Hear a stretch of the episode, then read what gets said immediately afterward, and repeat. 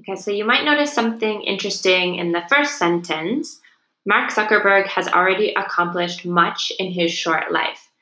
You may have learned that much is used in questions like how much and in negative sentences like I don't have much money, but that we don't use it in positive sentences. So we wouldn't say I have much money. So why can we use it here? We have a positive sentence and we just have much by itself. So this usage is acceptable. It's more formal and it's mostly only in writing and it's not very common. So be able to recognize it. But we could also say Mark Zuckerberg has already accomplished a lot in his short life or many things in his short life. In the second sentence, we have the word handful. He launched Facebook with a handful of his fellow college students. So, handful, of course, comes from the word hand, and literally it means the amount of something that you can fit in your hand, whether it's in your hand or not. So, you can have a handful of potato chips or a handful of rice, and it's that amount of that thing. And here, of course, it's not literally something we can fit in our hand here it means a few, a small number of. So a handful of college students is more than three, more than two or three, but not very many. In that same sentence, you have the word fellow, which is an adjective and it means sharing the same quality or characteristics. But the same as what? You'll notice that there's a possessive pronoun before this adjective, his fellow college students. So, Mark Zuckerberg's fellow college students. That means that Mark Zuckerberg and the college students share the characteristic of being college students. So, I could say, my fellow English teachers, which means I'm an English teacher and I'm talking to or about other English teachers. Or I could say he spoke to his fellow citizens. That means he was talking to people of the same country as he was. So, citizens of the same country, they're both citizens. Uh, American presidents like to use the phrase, my fellow Americans. So, they're American and they're talking to other Americans. So, with the word fellow, we need to have a possessive adjective before fellow and then the noun that goes after that, that's the characteristic that they have in common. In the first quote, we have two words that you're probably familiar with things and stuff, but you might sometimes get them confused or not understand the difference between them. So, things and stuff are almost the same in meaning, but things is countable. So, we can say a thing and we can say things uh, but stuff is non count. So we can never say a stuff or stuffs. So we always use stuff with no S. And stuff is a lot more informal.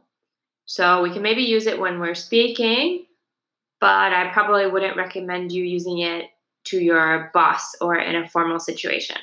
So things is more appropriate in most occasions, and stuff you have to be a little bit careful with. Sometimes it's too informal.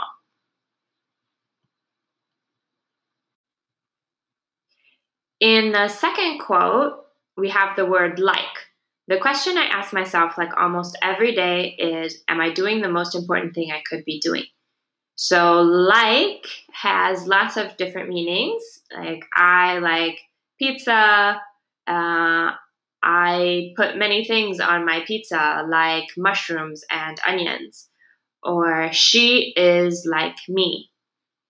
But here it's just a filler, so it doesn't add a lot of meaning, but it tells me that this quote was probably something that he said spontaneously and not something he thought about and wrote down. So you will probably hear native speakers using the word like often in conversation and most of the time it doesn't really mean anything.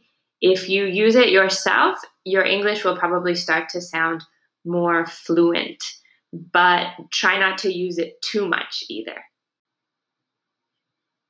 In the fourth sentence, we have the word actually. If you do the things that are easier first, then you can actually make a lot of progress. So, actually can mean in fact or really. For example, I didn't actually go, I just heard about it. Or I want to know what she is actually thinking about, what she is really thinking about. Actually, can also be used to emphasize that something is surprising or unexpected. And that's how it's being used here. So, this tells me that Mark Zuckerberg thinks that most people would expect that you have to do a lot of the hard things first, or that if you only do the easy things, then you won't make progress. So he's saying it's different from what you might think. He's saying you can actually make a lot of progress. You will be surprised at how much progress you can make. You might have to be a little bit careful with this one because you're implying that you're surprised or that something was unexpected. So that's going to say something about your expectations.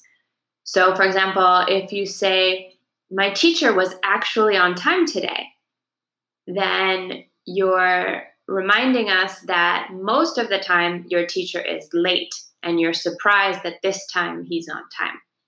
Or if I make you dinner and you tell me, wow, it's actually really good, then I'll probably mostly hear the fact that you thought I wasn't going to be a good cook. You were expecting my dinner to be bad. I'll hear that more than I'll hear the compliment. So I might be a little bit offended. So if you say, actually, make sure you know what you're implying so that you don't get the wrong meaning across.